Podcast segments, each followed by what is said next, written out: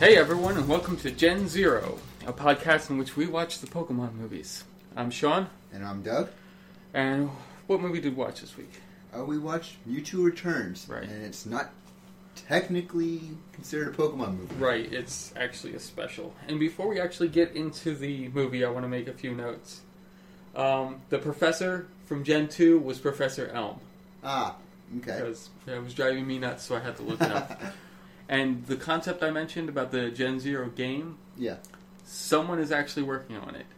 That's kind of awesome. Yeah, apparently it's going to star Oak and Agatha, all right, as the starting two characters, and you can actually find it online at PokemonGenZero.wordpress.com.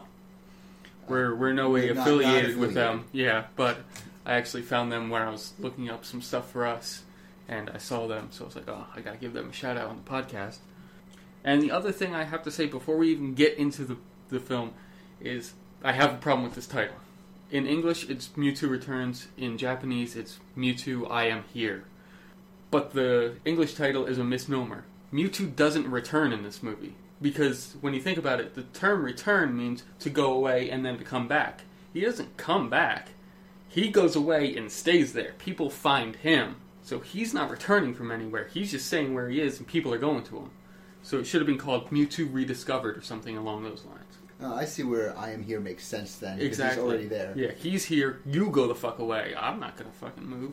Also, it kind of ties into how much philosophical speak they use in this. Yeah. So now we can get into the movie. It starts off with, I am Mewtwo. And then it goes into him explaining his entire backstory. Which is essentially them showing off the entire first Pokemon movie. Basically, in very abridged fashion. So, spoilers, if you haven't seen that movie, you will see the entirety of that movie in about 5 minutes. Yeah, and also if you're going to watch a movie called Mewtwo Returns, you should probably... That's the other confusing thing. It's fucking Mewtwo Returns and Mewtwo Strikes Back. I always got them confused. They both sound like sequels, yes, which doesn't help them. Yeah, which when I first went to see it for the first movie, it was just called Pokemon the First Movie for me. So when I heard about Mewtwo Strikes Back, I was totally confused. But yeah, you're right. It does show Mewtwo, the entirety of Mewtwo Strikes Back, and at that point he exclaims, "I encountered my nemesis." And then it shows Mew, and it's just doing its little Mew cute thing, and it doesn't look nemissarial at all. Then he talks about wiping everyone's memory, which is very important to this episode. As no one remembers him or anything that happened. And that's really it for the intro. Then it cuts to Giovanni and an assistant talking about how they found a lake with Mewtwo in it. And that's really it. Yeah, pretty much. Yeah, it zooms in on a really blurry image of Mewtwo, and he's like, I found you. It's very menacing about it. But then it goes right into... a scene with Mewtwo. He's looking up at the moon, and he's monologuing about how the clones are outcasts and how they aren't part of this world and they don't belong in this world, which he does at least 3 times during this movie, for a good 5 minutes each time, I want to say. And you know what? They also talk about the moon quite a bit. Yes. Yeah, Meowth 2, the clone version of Meowth, loves the moon. I mean, he did in the first one. He talks about how it's our moon, it's our Earth, but in this one, he's all about the moon. He really loves the moon. And then we get to the title scene where it's just Mewtwo Returns, and the music sounds a lot like the Are You Afraid of the Dark theme song. The tail end of it, to be precise. Yeah, exactly. Right after the match is lit. And then we get our heroes, Ash and company, Ash, Misty, and Brock, the best 3. They're traveling amid a well-known, unknown region of Johto. Yes. Which, does not appear in any of the games, of course, because it's specific to this. Right. It's called Purity Canyon, and it's Johto's greatest natural wonder. You think they would put that in the games. And then we find out that a bus leaves to go around the canyon once a month, apparently, to take them to the other side, I guess. And it just so happens that today's the day that bus shows up. Yes. Lucky for them. Well. Except because they're going to miss the bus. Brock tells them this. Yeah. Because he has other things to do. Oh, yes. He needs to make his spicy pizza pancakes, which I need the recipe for, because they sound fucking awesome. They actually do. That sounds amazing. I would eat pizza pancakes.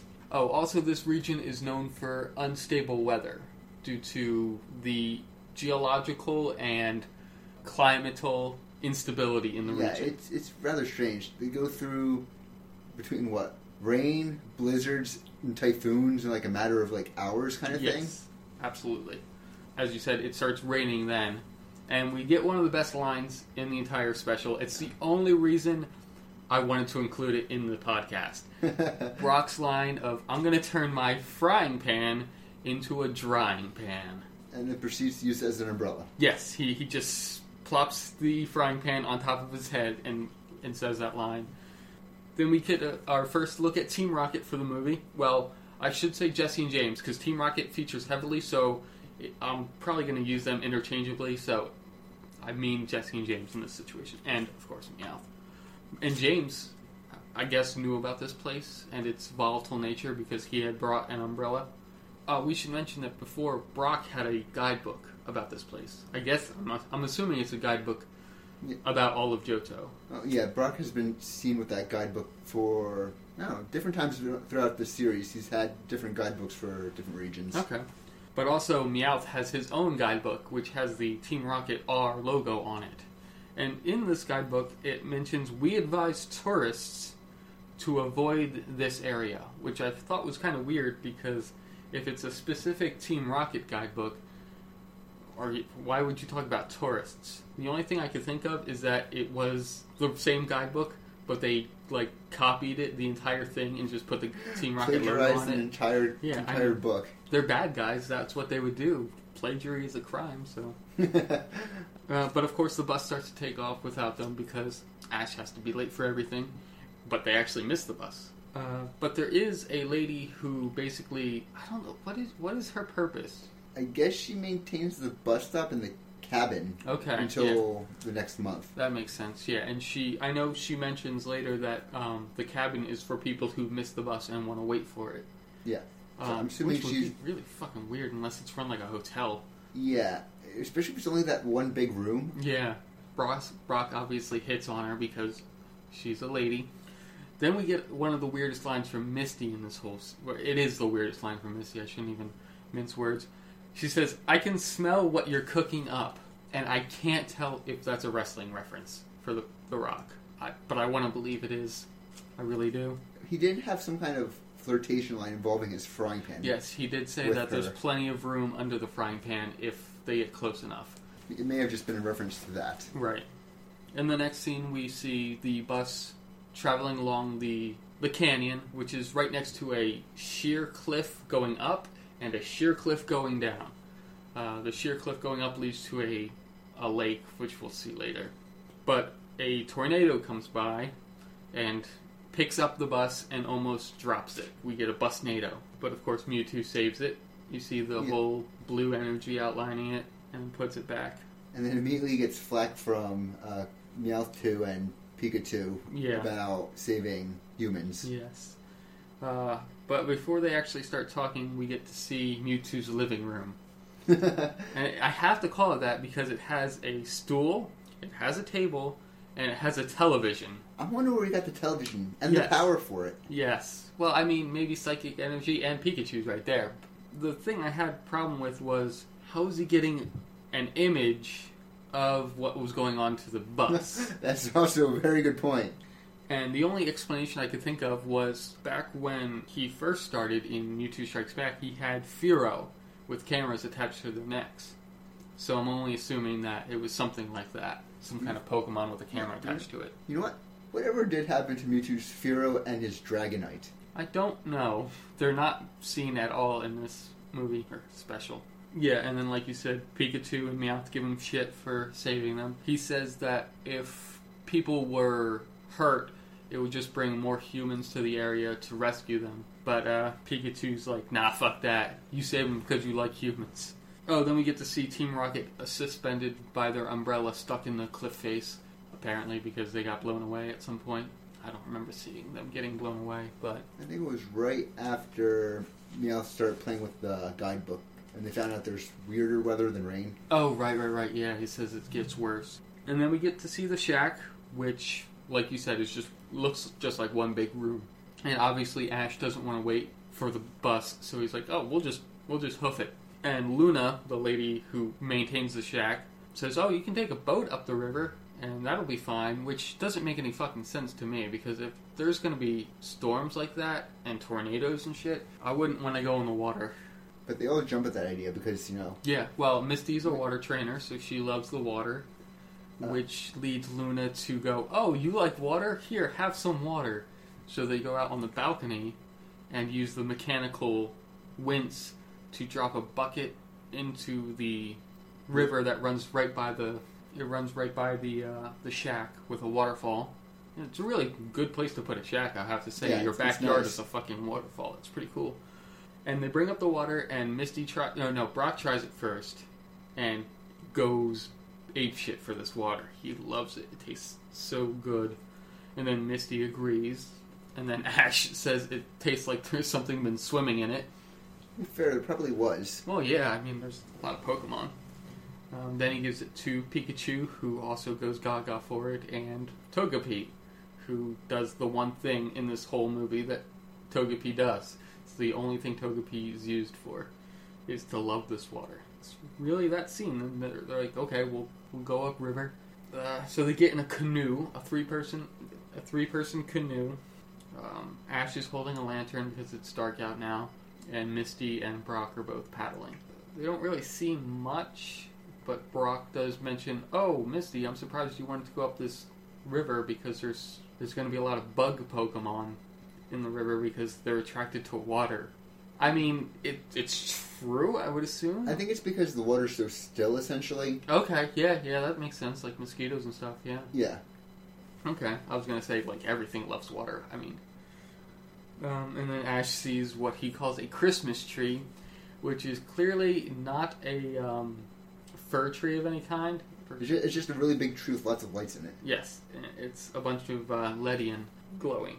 After we see this, they run into a bunch of big-ass Kakuna hanging from the trees. I don't know how they didn't see this coming. No, they had to be, what, like 4 foot big at least? Yeah, they were almost as big as Ash.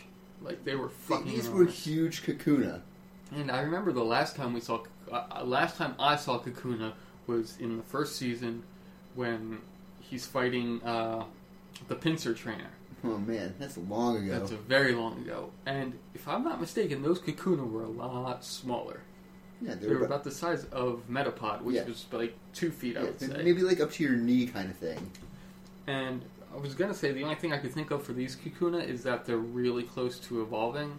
So they're bigger to let out the big-ass Beedrill that come out, but those Kakuna in that episode also evolve, so... It would be a terrifying concept. Huh.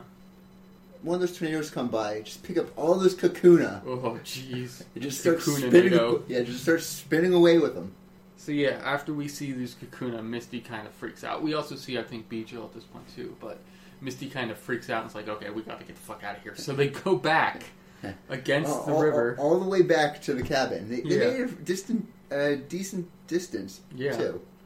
It wasn't like a stone's throw away. They were pretty far out at this point. So the next thing they do is they talk about the mountain, which is right next to them. And it's basically a sheer rock face. Like, it's not really gradiented at all. But Brock decides that he wants to climb this. I mean, he is a rock trainer, so he's kind of more comfortable around mountains and stuff like that than most people, but... Yeah, they tried Misty's way, and they tried Brock's way. Yeah. Also, this is called Mount Kana, and it's the highest mountain in Johto. You think that'd be in the games. So, yeah, they all decide to... Or, they're all talking about it, and after that, it kind of just cuts right back to Mewtwo, monologuing more about birth and cloning and all that stuff. Pikachu and Meowth, too... both say that they deserve to live like any other Pokemon because they mentioned the moon at this point, I think. Everyone sees the moon the same, so everyone is the same, and all that jazz. It gets rehashed quite a bit. Yeah. After that little scene, which is basically a fucking non sequitur and could have been cut from the movie, we come back to the cabin where Cullen, Kalex, and Domino show up. These are two people... apparently who have also missed the bus by a little bit. Cullen is a scientist who studies water, which is why he's here. for that fucking awesome water. That's a huge field of study. Yeah. I would assume he's a marine biologist, maybe. I would hope there's more than just studying single things of water. Yeah. I'm a hydrobiologist. That sounds pretty cool. Yeah. However, Domino is not a hydrobiologist. She is an annoying little girl. But she's from, what was it, the Pokemon Institute? Yes, she is from the Pokemon Institute, which is very vague. Yeah. I mean... Well, most institutes have Pokemon of some sort, so aren't they all technically Pokemon Institutes? Yes. And Luna also explains her job at this point. She observes Pokemon, which, again, super fucking vague. Cullen mentions that the water here has, in Purity Canyon, is super pure. Surprise, surprise. And since this water is so pure, he wants to bring more people here to, because he thinks it has healing properties and it can heal a bunch of people. Luna doesn't want this, because Luna thinks more people come, it'll pollute the water, and she's pretty much right. I mean, the more people that show up, the more waste you get, and it'll just make it worse. Also, to reiterate what he said a couple seconds ago, Domino is annoying. Yes. Exceptionally annoying. Holy shit, she is this... like, kind of sorority girl, like, 90s sorority girl, like, OMG, gag me with a spoon kind of personality and voice. At least right now she does. Yes. At this point, Team Rocket, Jesse and James break in. They drop a fucking bunch of firecrackers to distract everybody, I guess. They do their motto, and I was going to say, at this point, it's the first time in the movies that they actually catch Pikachu. It's not a movie, though. So, it's just technically a special. But they do. They capture Pikachu. They actually capture Pikachu in this lightning-resistant coil or wire or whatever it is. James is wielding a whip. Yes. With a little light bulb at the end. And then they take off in their rocket balloon. I was going to say rocket balloon, and I was going to stop myself because it's a balloon... with rockets on it at this point. It's their Meowth balloon, but they added rockets to it. Right, exactly. Because they thought that was a good idea for some reason. I mean, it would have been if it weren't for the windiness of the area. Also, fire coming out of the sides of a nylon balloon. That's the thing. They attached giant metal rockets to a nylon bag. Yeah. It works, though, so anyway. But before they actually leave, Jesse sees Cullen. And is completely infatuated with this guy. And goes on like a 5-minute rant about how much she loves this guy. But she can't be with him because they're star-crossed lovers. And it just gets really uncomfortable for everybody. Even Meowth mentions something about it. And the thing is, she sees him later on in the show. And she doesn't even acknowledge his existence. Absolutely not. She doesn't even know he's there. So yeah, they take off with Pikachu in tow. And the weather changes again instantly to the super windy thing, and the rocket balloon's getting knocked around like crazy. So Luna's like, all right, we can go find them. She grabs a whole bunch of climbing equipment that we haven't seen before at this point. It's actually on the wall if you look. Oh, is it? Is it? On it's the right next to the door on the left-hand side. Oh, okay, cool. But yeah, so they start climbing up this sheer cliff face that she had mentioned not to do earlier. But now that Pikachu's missing, they gotta go get him. And the balloon's still getting knocked around in the wind, and it eventually slams into the rope with Luna attached to it. And somehow this makes it attached to the balloon. Yeah. So now everyone's hanging off the side of the balloon. You got Luna, you got Ash, Misty, Brock, Cullen, and Domino, all hanging from the balloon now. Yeah. And I think James mentions that they can't get away with that much weight.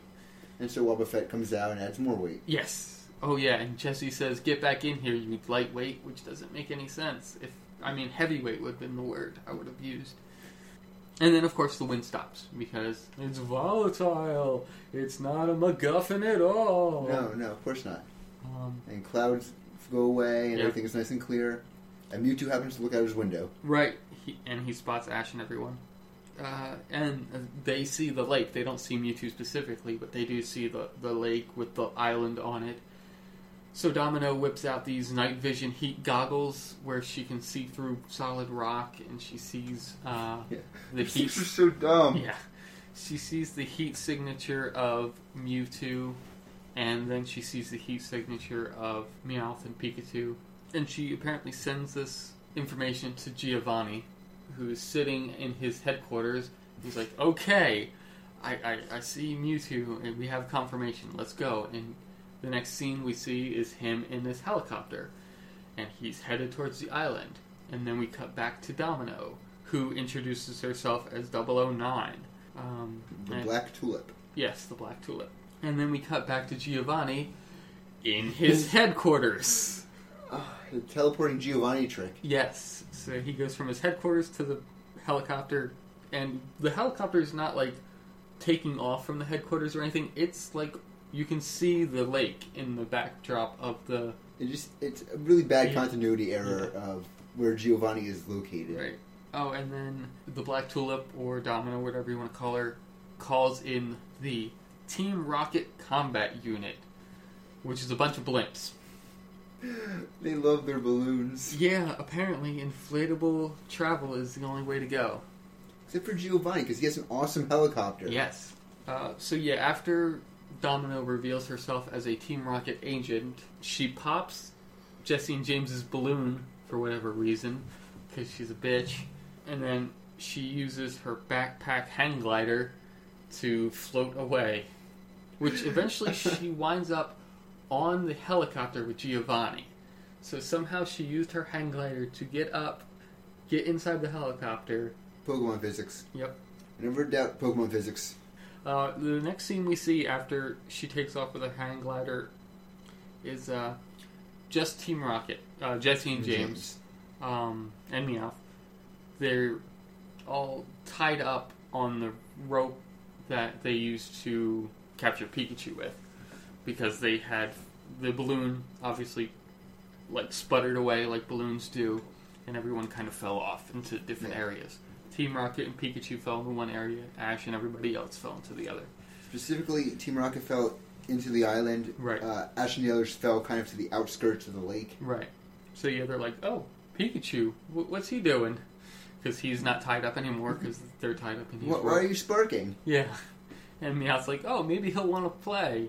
And then, obviously, Pikachu electrocutes them.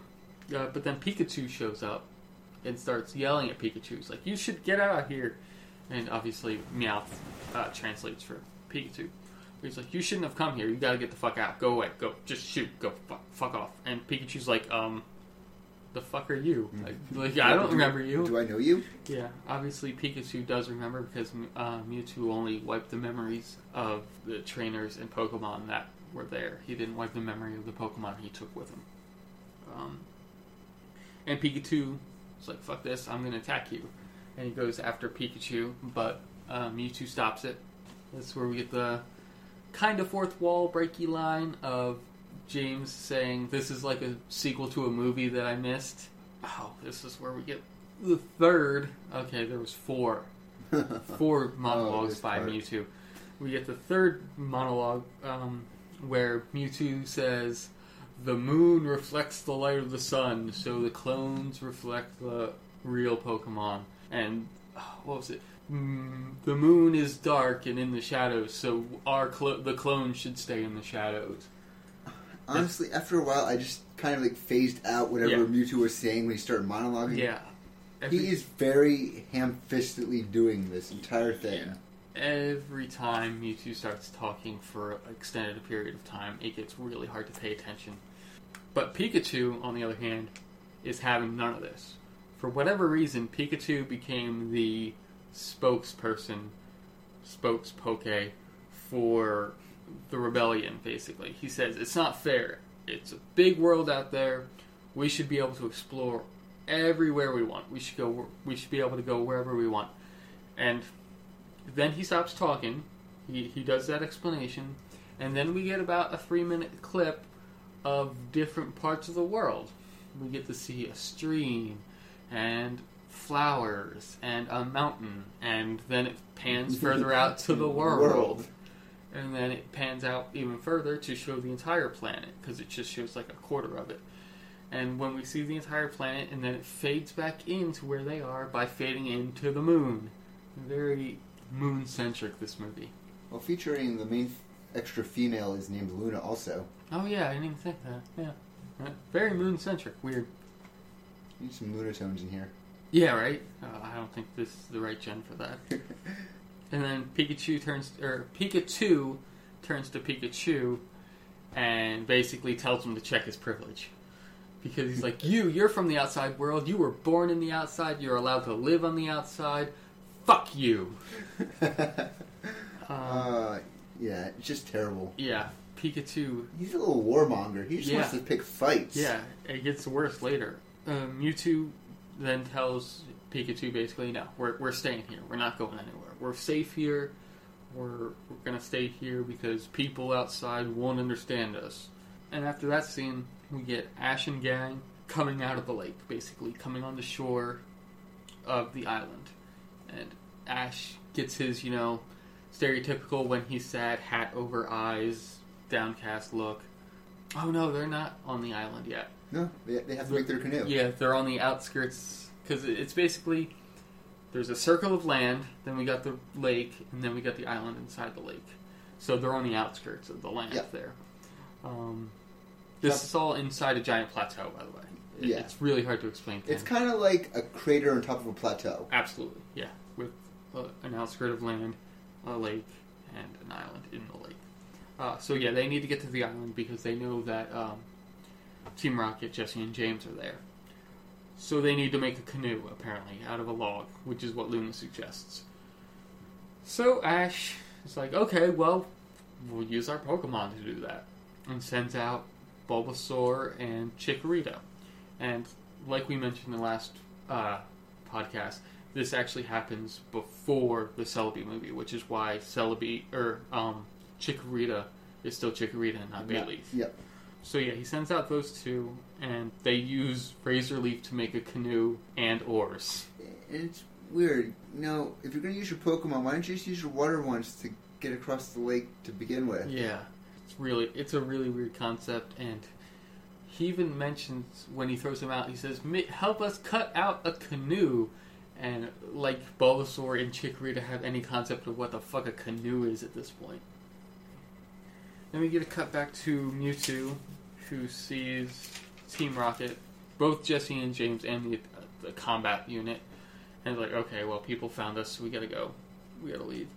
Then we get cut back to Team Rocket, who are all tied up with vine whips, and Mewtwo goes away back to his living room, I guess.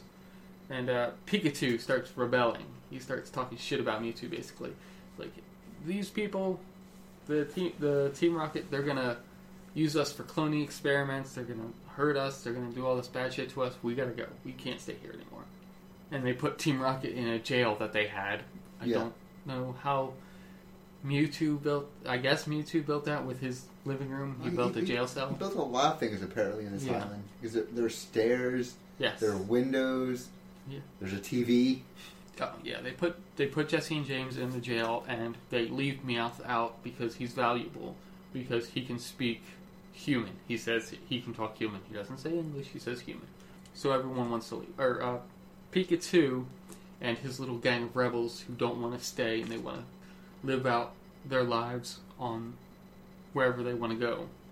They start leaving. They start walking away.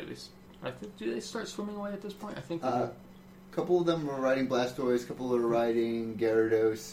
And Pikachu, Ash's Pikachu, is riding Dugong. And we'll get to Dugong later. Yeah, we'll tell you about Dugong probably at the end. Yeah. And there was one cool thing about this is Mewtwo sees them leaving.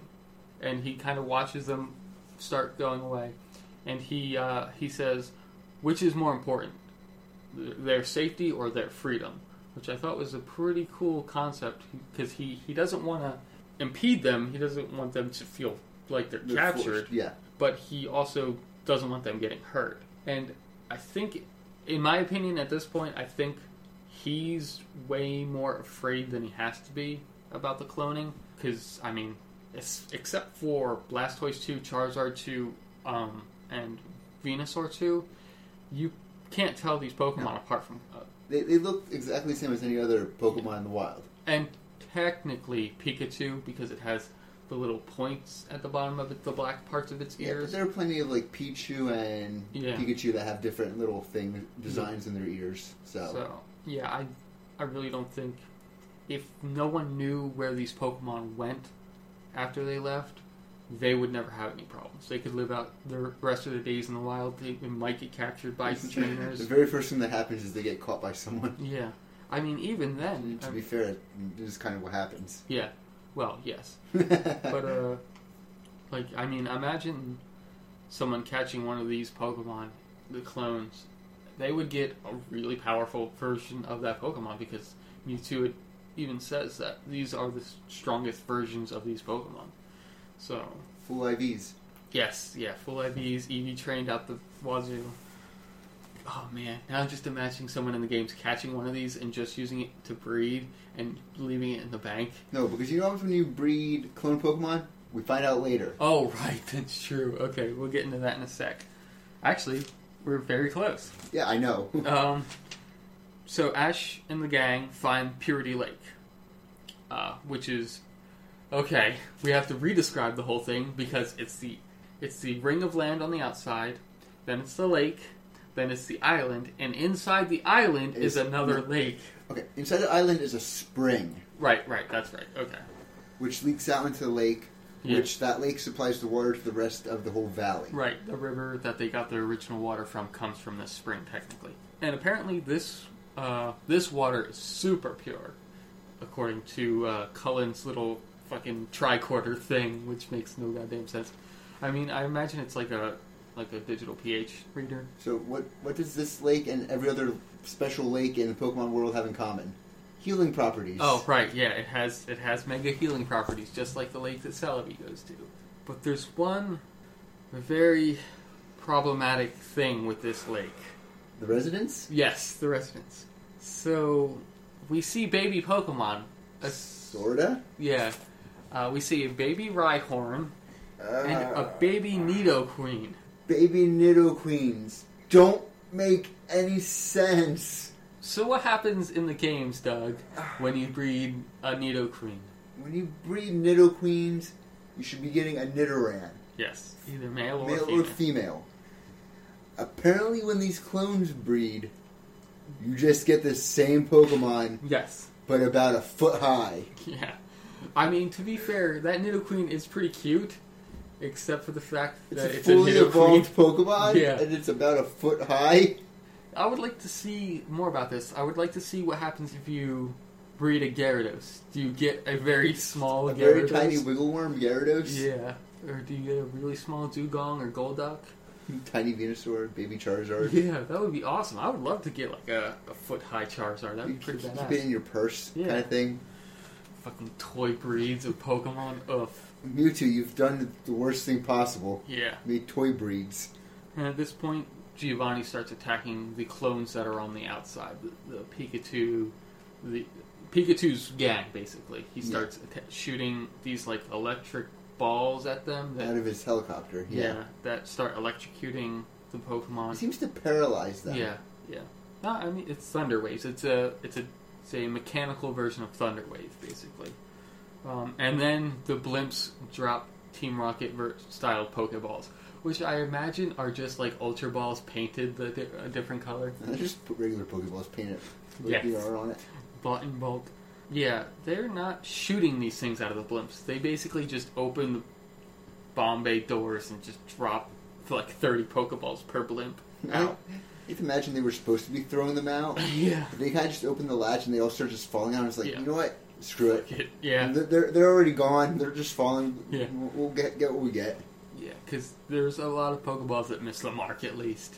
These Pokeballs basically catch up every Pokemon except for Meowth, and Pikachu. Pikachu specifically protects Pikachu with thunder shocks and stuff like that. Yeah. And Meowth 1 grabs Meowth 2 and starts taking it away. Which is strange because, you know, being Team Rocket himself, you think Meowth would have just, you know, said screw it and let everything get captured? Yeah, I think he even mentions that at one point. He's like, usually I'm selfish, but for whatever reason, I mean, it's the Bender thing. How I love me so much that any version of me is going to be cool. After this, Well, during this, Giovanni's still shooting these thunder waves out at Pikachu and Meowth and their clones. Like, they keep missing, but, you know, they eventually get backed into a corner, and the drama's there where it's that the Pokemon Giovanni, the Pokemon Giovanni, and then he shoots the final shot that's going to definitely hit them, and Mewtwo saves them with a Shadow Ball, and somehow uses his psychic power to do the opposite of what he did in the first movie. He releases all these Pokemon from their Pokeballs. Yeah. He kind of just obliterates the Pokeballs. Yeah. Then we get one of... Every one of these movies has to have some kind of stupid technology. And I'm calling the stupidest technology in this movie is the platform that comes out of the helicopter. Alright. I'll accept that as your stupid technology. I'll bring up mine later on. Is it the robots? No, it's actually not the robots. Okay. We should mention this isn't like a typical helicopter where the blades come out of the top, because if Giovanni used the fucking platform to come out, he would chop his own head up. But it's a dual-bladed helicopter with the blades on the sides, apparently. Yeah. So he comes out on this platform from inside the helicopter. Doesn't make any goddamn sense. But he's there, and so is Domino, who is apparently his assistant from the very beginning of the movie. And he starts talking to Mewtwo.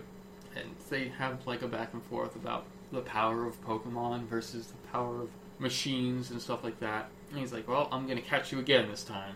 And he sends out these stupid, these two robot things. I don't know how to describe them, because they're just like these, like, 3-foot-high robots. They kind of remind me of, was it Hack and Slash? That's what I was thinking of too, from Reboot. From Reboot, yeah. They are blue and red, yeah. So they kind of have that symbolism going for them. But they kind of have the shape. If you don't include the heads and like the very bottoms, they kind of look like Hack and Slash. Sort of, yeah. They got like these eyeballs in their not in the chest, in the top part, that shoot out these electric beams that are supposed to capture Mewtwo. But Mewtwo obviously fights back. He actually takes them down their first try. That's the last we see of that scene for a while, because then it cuts to Ash and everyone running down these stairs to try to find Pikachu still, because they haven't found them. They run into Domino and a Team Rocket combat unit, who uses... Oh! I figured out what... Nope. No, close. You're okay. Getting closer, though. She uses these stupid rings to... ensnare everyone. To catch Ash, Misty, and everyone else. And it's kind of like hula hooping if the hula hoop was too small to spin. Right. And it's kind of like bolas in a way, but they go around your torso and stuff and your arms to keep you tied down. And I wouldn't have a problem with that, because they catch humans. I mean, you can't catch humans in a Pokeball as far as I know. So you got to have some way to... what about Jinx or Mr. Mime? They're not technically humans. They are still Pokemon. So I wouldn't have a problem, except for the fact that... yeah, they use them to catch Pokemon later. Yes, they do. And then Domino makes fun of Jesse and James because they're still locked up in that jail. And then we get a cut back to Giovanni talking to Mewtwo, and he threatens the clones. He basically says, I'm going to use these to experiment on if you don't concede and basically come with me again. And then Mewtwo's like, fuck you, we're out of here, we're going to go somewhere else where you can't find us again, and screw you. So he picks up all the Pokemon with his psychic powers like he does. And he runs back to the island. Yep, he runs away. And this is where Giovanni reactivates the robots. And then Mewtwo gets to the island, and he sees that Domino had used the rings to capture these fucking Pokemon. And so... Specifically the Nidoqueen and Rhyhorns. Yeah, she's currently, like, cuddling a baby Nidoqueen, like, during this entire encounter. Right. She does mention that she likes using these rings instead of Pokeballs, because they're not even going to use them to fight. They're just going to experiment on them, so what's the point?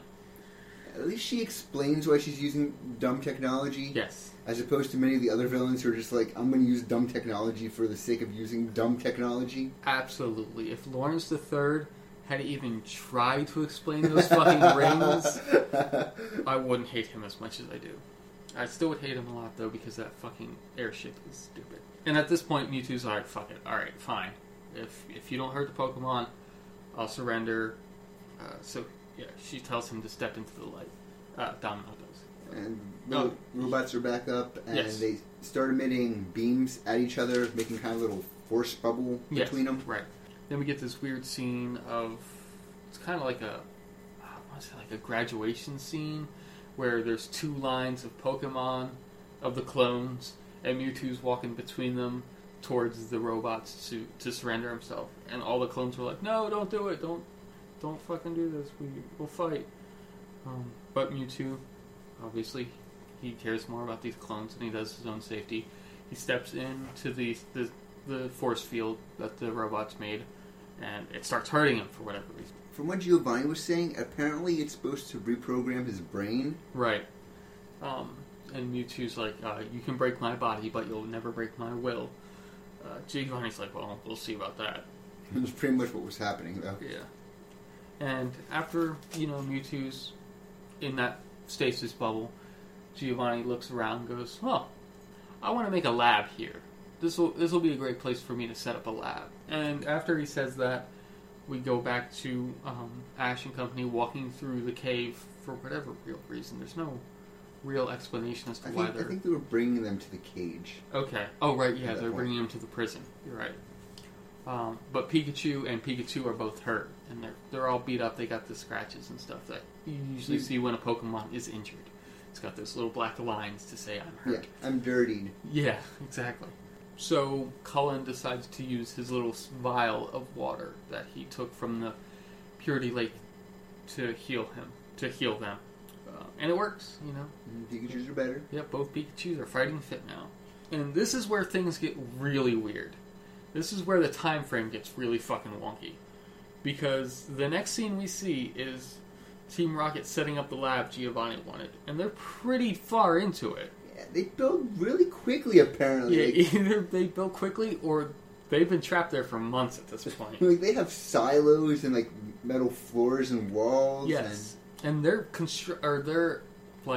producing something, because they're also releasing a whole bunch of, sludge into the river. So either they're making something and that's runoff, or they're just actively trying to ruin the lake. It's one of those two reasons.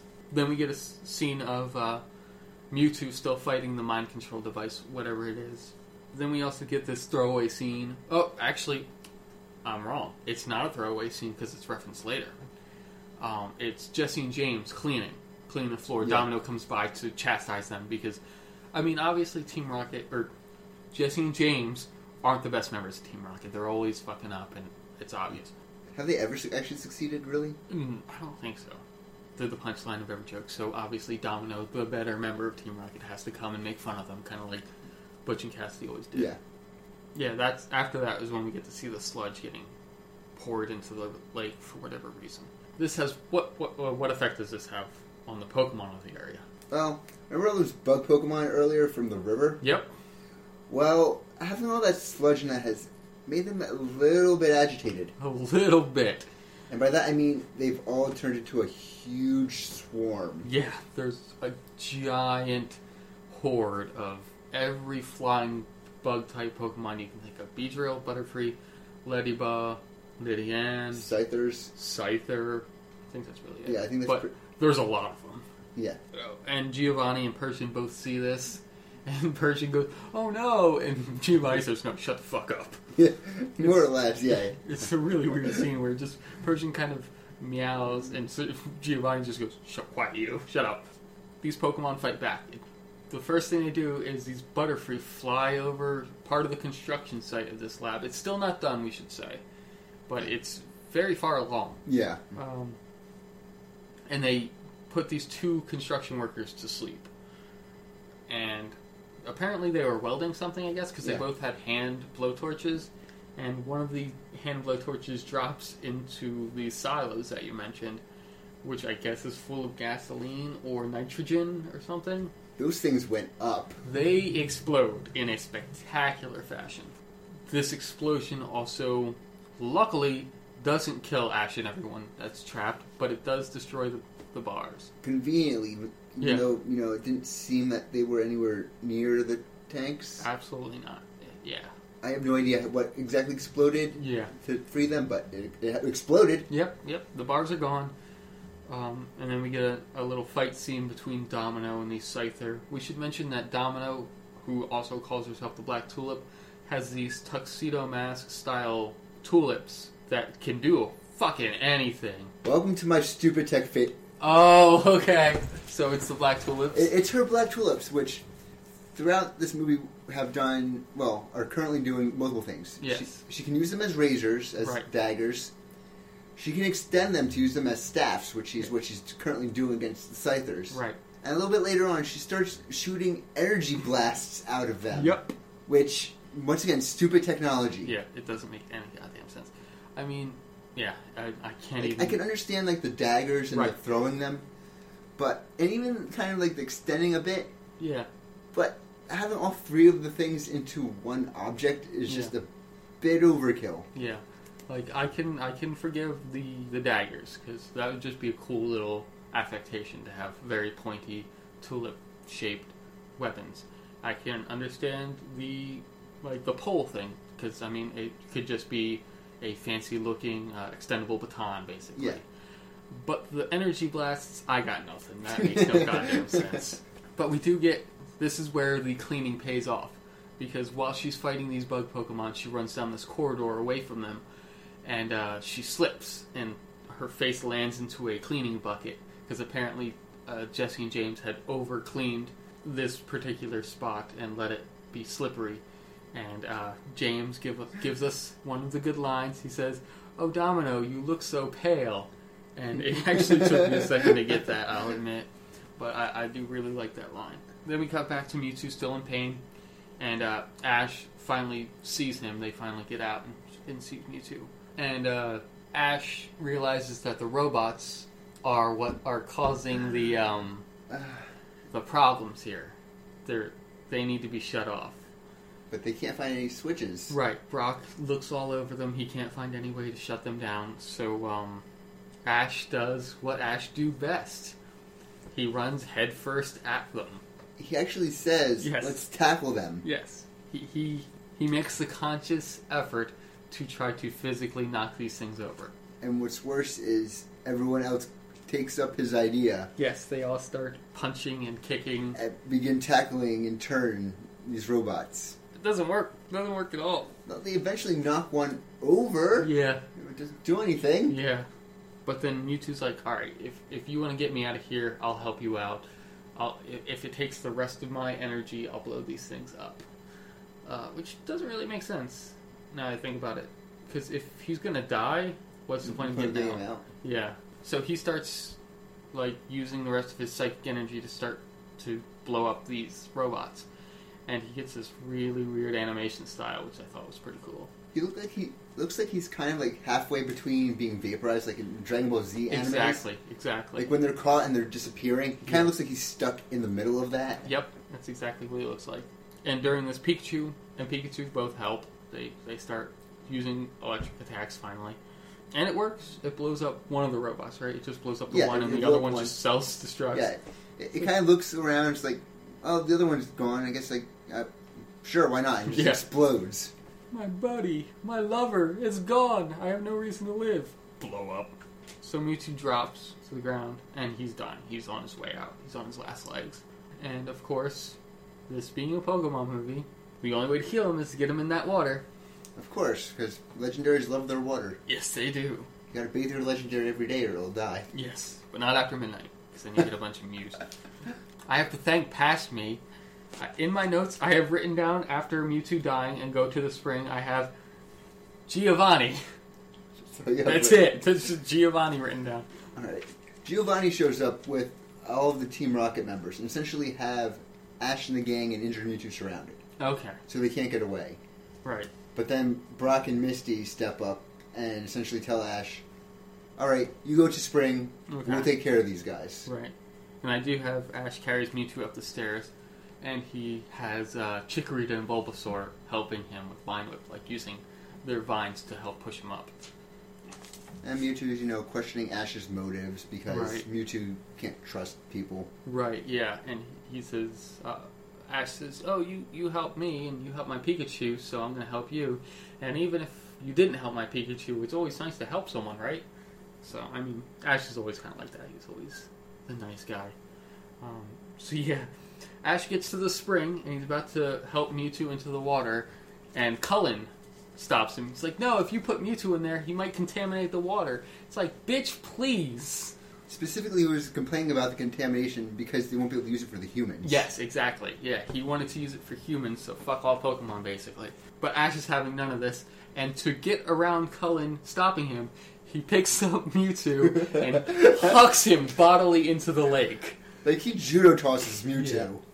And as Mewtwo is falling down the lake, he kind of gets this weird flashback-esque thought where he's like, oh, I remember this place. And specifically, I noticed that it was the ocean grass parting, which was definitely from the first movie, like early on. And they showed Mew. And then we showed Mew, yeah. Like, insinuate that this was the birthplace of Mew, basically. And after that little flashback, Giovanni's helicopter shows back up. Doesn't really do anything at this point. He kind of complains at them. Yeah. And he's demanding to know where Mewtwo is because, he didn't get to see Mewtwo get chucked. Right, yeah. Man, that was a really good toss. I wonder how much Mewtwo weighs.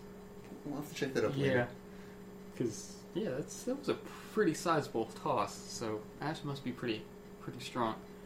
But yeah, after the helicopter shows up, Mewtwo, fully rejuvenated, comes out of the water and goes Super Saiyan. I mean, his aura is fucking a Dragon Ball Z style fucking flame around him. Yeah, like in the original movie, his aura was just a ball of circle. Color around him, like right. Literally there's a bubble of of energy. Yeah. This, it's the raging fire aura, Yeah, and Mewtwo's like, all right, screw this, we're leaving, and we're not coming back. And he makes this giant blue beam of light that shoots up through the sky. It basically covers the entirety of the canyon. And then it cuts to nighttime. So apparently this took a while, because it was like the middle of the day. Then we see the canyon with no water. It's completely dry. It's basically looks like a crater at this point. Yeah, it is a crater now. Yeah. And we see all the Team Rocket combat unit and Giovanni and Domino. They're all kind of looking around like, what the hell? Where did everyone go? What happened? They're still looking for Mewtwo at this point. Oh, also... with Luna and... yeah, Luna and Cullen are still there. And they don't know what's going on. But they're upset, obviously, that the water's gone. So... Cullen mentions that he still has a little bit of the water, and maybe he can make a synthetic version of it. Then we actually get to see Mewtwo and Ash, and I assume Brock and Misty are there too. Yeah. And all the clone Pokemon are under the mountain. They're in the spraying room of the island. Yeah. He moved everything under the mountain. And Ash, after Mewtwo decides to hide all the Pokemon away... he doesn't want anyone knowing where this place is. The first thing out of Ash's mouth is, I can't wait to tell Professor Oak about all of this. And Mewtwo's like, no, you fucking idiot. You can't do this. This is the whole reason we're hiding. So, fuck that. I'm going to wipe your mind.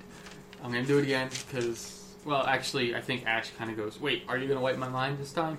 And Meowth disagrees. Not Meowth 2, Meowth specifically. Yeah. He's like... Jesse and James Meowth pop out at this point. Right. It's like, no, you can't do this. I forget exactly his explanation. It's something along the lines of, we can't forget this. It's a very important thing. And I think Misty's even like, oh, just because you don't remember it happening doesn't mean it didn't happen. And then Mewtwo goes into this whole long diatribe. It's a Mewtwo monologue. Yeah. You kind of lose interest in them. Yeah. But he does decide to wipe Team Rocket's mind. Giovanni, Domino, the whole combat unit. And he sends them to just a nearby city. They don't really say what the city is. And they kind of look at each other and it's like, what happened? Domino says something along the lines of, oh, we must be on some kind of secret mission. And we gotta leave or it won't be a secret for very long. And that's the last we see of them. And then Mewtwo, after creating this secret little area, decides to take the Pokemon away once more. Like, he's like, okay, well, we gotta leave again. Oh, I'm an idiot. He doesn't take them away. He lets them go. He lets them go. They all go off into different directions. That's what happens. He lets them take good care of their own lives. Yeah, exactly. See, that's probably the part where I blanked out. But yeah, you see all the Pokemon going off in different directions, and then the final three to leave are Mewtwo, Pikachu, and Meowth. They kind of look at each other for a second, and then they all go off in different directions. And then the next thing we see is this weird filler scene of Cullen deciding to stay with Luna to test the water more. Apparently they became more than just friends. Yeah, exactly. And the reason I say this is filler is because they're telling this to the bus driver lady, which I don't understand the point of that. Like, they could just be in the shack talking to each other. Yeah. Like, but the bus driver lady pulls up and says, "Hey, I heard you need to take the bus." And he goes, "No." And that's it. I feel like how those two aren't concerned at all of what happened to the other three. Yeah, yeah. Well, maybe their minds got wiped too. Maybe. Like, of Ash, Misty, and Brock. That's the only reason I could think of. That would also kind of suck, though, being just that crater with no memory. Yeah. What are we doing up here? If Mewtwo moved Team Rocket to the city, he might have moved them down to the cabin. Right. But still. Or to the city, too. But are we on Super Mission 2, Giovanni? Yeah. Who are we? You wiped too much of our minds. Now we don't know who we are. I don't remember exactly what Ash and company end up doing. I don't think they actually do anything. I think it ends with them and Jesse and James Team Rocket still at the spring, because then it goes on to explain, like, Mewtwo's happenings. Right, yeah. The quote was something along the lines of, every now and then, it's the narrator talking at this point. The narrator says, every now and then someone will say that they saw Mewtwo, but in the shadows. And that's how the movie ends, basically. Is Mewtwo traveling different cities? Yeah, standing on an antenna, basically, just this top of a building in the moonlight, and he looks all superhero-y, basically. So that's Mewtwo Returns. That's the whole movie. That's how you can tell it's a special, because it didn't end with Team Rocket saying we're blasting off again. Yeah, or at least some variation of it. Okay, so let's get into our favorites and least favorites, and we all know what your favorite Pokemon is going to be. I know what your favorite Pokemon is going to be. Yeah. Dugong. Absolutely. We only mentioned him once in the actual spiel of the movie, but he was our saving grace in this movie, right? Yes. More or less, he was the best thing about this movie. Yeah. And the reason for that is he's always happy. No matter what scene you see him in, he's almost always got a smile on his face. I counted 2 scenes where he's not happy. And those times, he was kind of more surprised looking. Yeah, he wasn't, like, upset. He was just like, oh! Yeah, oh no. He's a background Pokemon. Yes. He's one of the Mewtwo's cloned Pokemon. Right. But man, is he happy. Yeah, he's just stoked to be a part of whatever's going on. We have a collage of the scenes with Dugong in them. I'll post them on the Twitter and the Facebook page so you can see them. It's I love this Dugong. He's the dopest.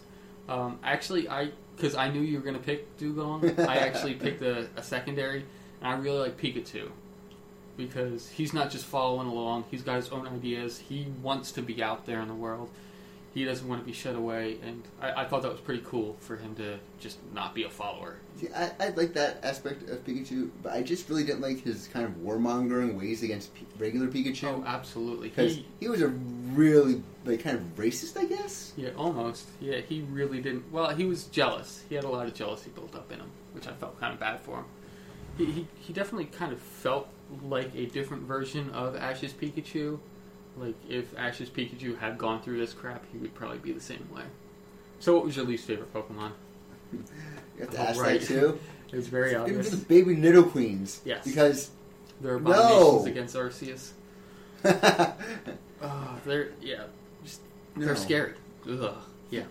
My least favorite was Mewtwo. Because of how preachy? Yes. Not necessarily preachy, but his monologues were just so angsty and, like, and they didn't really have any real basis in anything. It was just his skewed perception because of what he went through. I mean, obviously he felt that way because of what he went through, but he didn't really realize that the Pokemon that he created would have that. He always thought that they would have that feeling, or they would want that too. So he kind of force them into this thing. Which, in his defense, he realized that by the end of the movie that he was wrong, so he actually had some character development there. And he let them go, which was nice, so... I mean, but still, the monologues throughout the movie really hurt his character for me. So what was your favorite scene in this movie? My favorite scene? Honestly, I think it's when the bug invasion happened. Mm. When all of a sudden it's just, like, everything is coming after him. They're background Pokemon, but they're actually doing something this time. Absolutely. As opposed to, like, say, the Power of One, where background Pokemon all came swarming in, and they did nothing. Yeah, they actually did more than most of the clone Pokemon. I mean, Pikachu and Mewtwo obviously had a really big role in this, but the rest of them didn't really do anything. No. They just kind of moved around from place to place, being plot points. Okay, that's a good one. I really like that one. Mine was the drying pan scene. Of course. Brock's saying, I'm going to use my frying pan as a drying pan. Or the scene very early in the movie where Mewtwo says, and then I met my nemesis. And it's just this really cute scene of Mew doing his little Mew voice. I just want to name my Mew nemesis now. Yes. What was your least favorite scene in this movie? You say it's the baby fucking Nidoqueens. Definitely first version of Domino, when she's pretending to be a good guy. Absolutely. And she's just, OMG, oh, it's so... And you know, it's just... Funny thing is, she only, like, speaks in that tone for, like, two or three times, but it's so bad. Yeah, it's... Like, literally, when I was taking notes when she started talking, and I had to pause the movie and throw my notes to the ground, because it was so upsetting. It was pretty awful. Yeah, that's a really bad scene. All right, what about you? Mewtwo's monologuing. Anytime Mewtwo started talking, my mind... instinctively, in some kind of defense mechanism, stop listening to whatever he had to say, to the point where I had to rewind the movie a couple of times to figure out what he was talking about. Honestly, I'd say his monologue takes up a good, like, third of the movie. Yeah. I mean, it's only an hour long, and there is a lot of obvious filler in this movie. He's very long-winded. He's very long-winded in his monologues. Yes, absolutely. Okay, so what's your overall ranking for this movie? Pokeball? Yeah. Yeah. There's a few things that are neat about this movie, but nothing is, like... There's, like, no real saving grace. Like we said, Dugong... A background Pokemon is one of our favorite things about this movie. Yeah. I should pretty much tell you that this is a pretty bad movie. Yep, absolutely. I had to give it a Pokeball, too. I kind of, after talking about it a little bit more, I kind of wanted to give it a Great Ball, but I couldn't. Even with Mewtwo's turn, his character development, I thought that was really cool, even though I didn't realize it watching the movie. It felt like it was supposed to be a half-hour episode, but they then decided to make it an hour long, so they had to, like, pad it to the brim with filler. It's kind of like a Pokeball and a half at best. Yeah. Our rating system is really hard because it's only 4 points. Yeah. So it's a really difficult thing to... make a gradient in. Yeah. But, okay. It didn't quite make it to the Great Ball. Would you say this is better than the Celebi movie? Since those are our two Pokeballs right now. No. No? I would not. Celebi's better? Just because, like I said, Mewtwo's monologue takes up such a large chunk of the movie. Right. And it's just a philosophical quandary, essentially. And I don't want that for a movie. I don't, like, at least for a Pokemon movie, like, it's a cartoon movie. I want to be entertained. I don't want to come out of the movie questioning my existence. Yeah. If I want that, I'll watch, actually something like Bear the Fireflies or something and question my existence. Jesus Christ. I have to agree. I think the Celebi movie's better, if only for the fact that it had the Sam Oak reveal. I don't know. The Team Rocket member that was better than Jesse and James was cooler than Domino. He at least had a really cool... better gimmick, at least. And he didn't speak like a 90s... college girl. Yeah. Okay. So that's going to be it for this episode. Thank you again for listening. Please visit our website, which is genzeropodcast.wordpress.com. That's gen, the number 0, podcast.wordpress.com. If you want to email us, you can hit us up at genzeropodcast@gmail.com, spelled the same way. Our Twitter is also Gen Zero Podcast, and our Facebook is facebook.com/Gen Zero Podcast. We're Gen Zero if you can't tell. Yes, exactly. I like to keep things very the same, yeah. Next week, our movie's going to be, I actually looked it up, I made sure we're right this time. It's going to be, the short is Camp Pikachu. Okay. And the movie is Pokemon Heroes, Latios and Latias. Thanks again for listening. See ya. Later.